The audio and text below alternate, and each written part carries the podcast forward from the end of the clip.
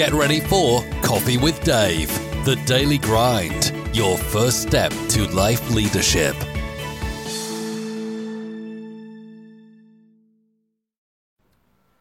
First up, isn't it pretty cool that um, we're actually, I can't believe already coming towards the end of this phase, which is all about those overcoming those obstacles.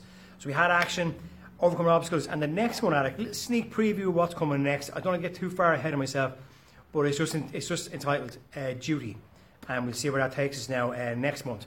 But it's coming towards the end of the month already, which is really cool in some respects because we're heading towards a new phase, this lockdown period as well, and people are starting to kind of awaken uh, from the slumber.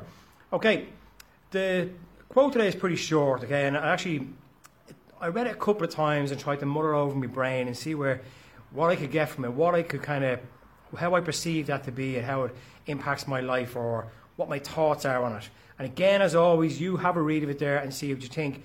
You might read the quote, watch the video, and go, he hasn't a clue what he's on about. He's talking absolute gobbledygook. Quite possible, but it's my uh, perception of what that actually means and what it means to me in here. And that's key. Okay? So it's not taking what I say literally. It's not saying, oh, Dave said this is whatever, I, I better do it. It's having your interpretation of it and fitting into your lifestyle and see where it takes you.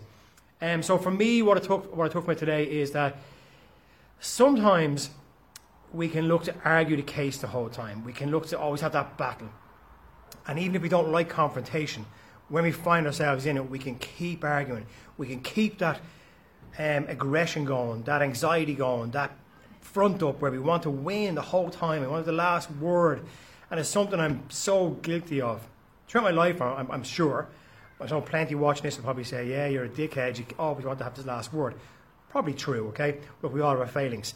I do find it myself, if myself and Sandra are having a discussion or maybe a disagreement, we're, look, we're lucky enough we don't like we don't argue as per se, or we don't like go off the, the rails and go crazy.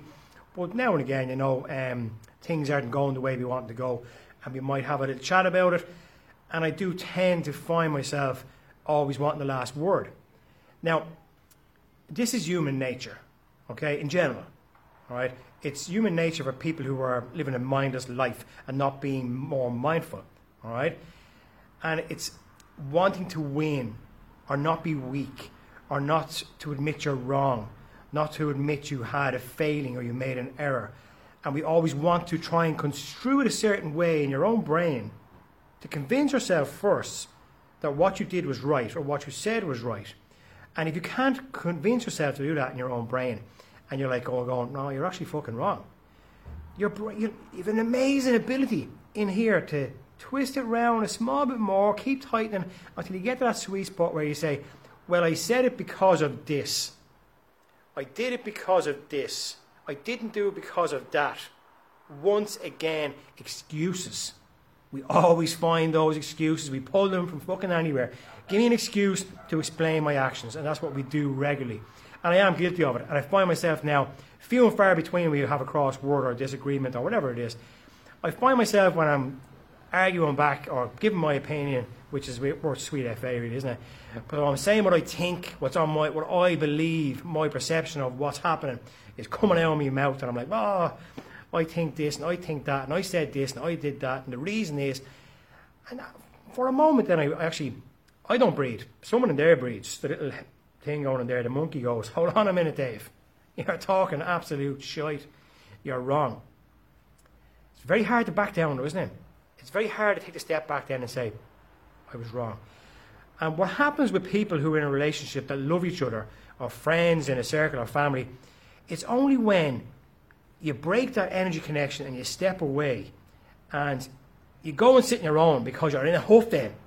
Fuck this and fuck that and the whole lot. And you sit down and you go, hold on a minute now. You were out of line there. You were wrong. And then you go back to the person and you apologize. Okay? Well, that's what happens with most people. Some people don't because they don't give a shit. But people that are genuine um, will go back and apologize and say, look, I was out of line. I was wrong. And they might even, like I do, say, oh, I, you always want to have the, I always want to have the last word. I always want to be right. But you can't be right the whole time. And that's a failing we have as humans, is that we want to. It's like on social media, they're mad to rush out and give their opinion. That's a load of this and that's that, and I, I saw this and I said that. Like, come on. looking for the arguments, looking for the negativity. It's like I put up a post yesterday. Doesn't matter what it was about. But this guy commented on it and says, No one's going to read this or share it. Do you know why? Because it's positive. It's good news. No one cares about it. They want doom and gloom. They want to argue. They're looking for, they're, they're going through Facebook so they can comment on something to say, oh, you're wrong. I think this, or you just said that, or it's just ridiculous, isn't it? Isn't it really like? It's one of the reasons why I just stop scrolling on Facebook and try and do something a bit more positive. Take out a book and read it or whatever. Anyway, another example that I often use with mindfulness courses or with meditation classes, and just before I continue on, meditation classes. I had a conversation today with a, with a guy and a girl that I know and it was like, yeah, but we're so mindful now, and everything's mindful, and we're mindful this, we're mindful that. And we had a brief chat, and in their in their little worlds, doing a 15 minute, medita- minute, minute meditation, can't even get it out today, doing a 15 minute meditation, there we go, every day, was their mindful life. But the rest of the day carried on the exact fucking same as it was week before. They made no changes. They were not living a mindful life. They were taking the easy option, the weaker route of I'm going to meditate. Um, I meditate myself, but I don't just do meditation and think that's it now. I'm a mindful perfectionist.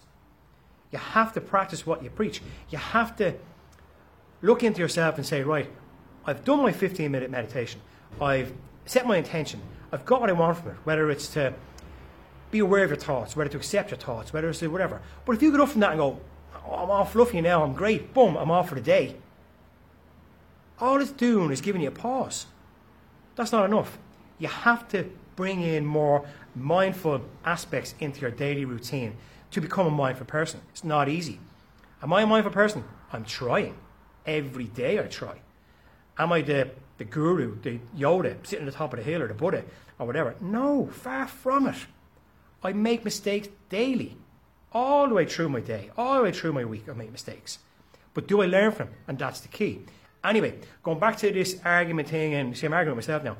Going back to this argument thing and what we try, what we do on a normal day. I'll give you an example. Use myself an example, okay? So I leave in the morning with the boys for school. Throw them in the car because I'm, I'm in a rush. For what? Who knows? If they're late, late. Whatever, right? So throw in the car, down the road, right? Coming around the corner, and this person pulls out in front of me from another school.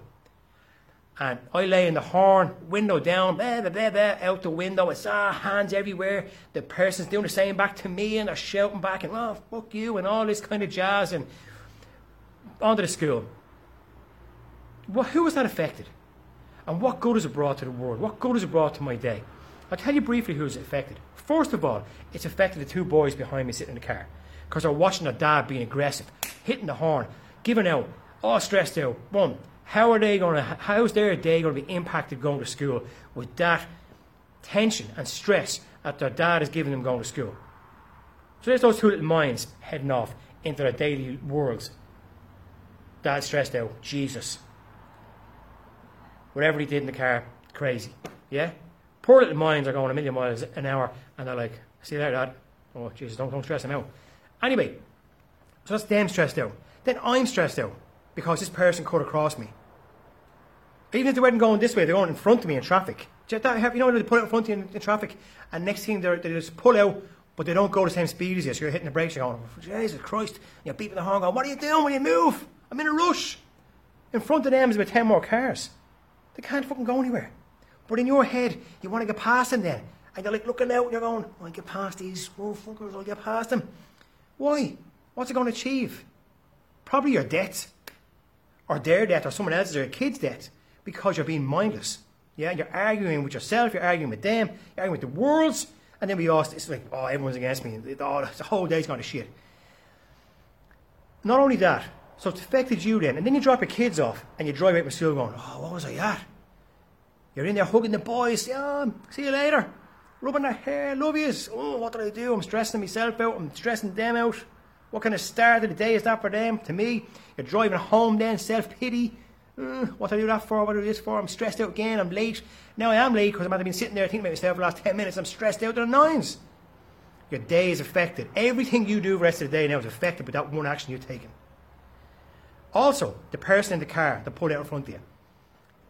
Has just been abused from a distance.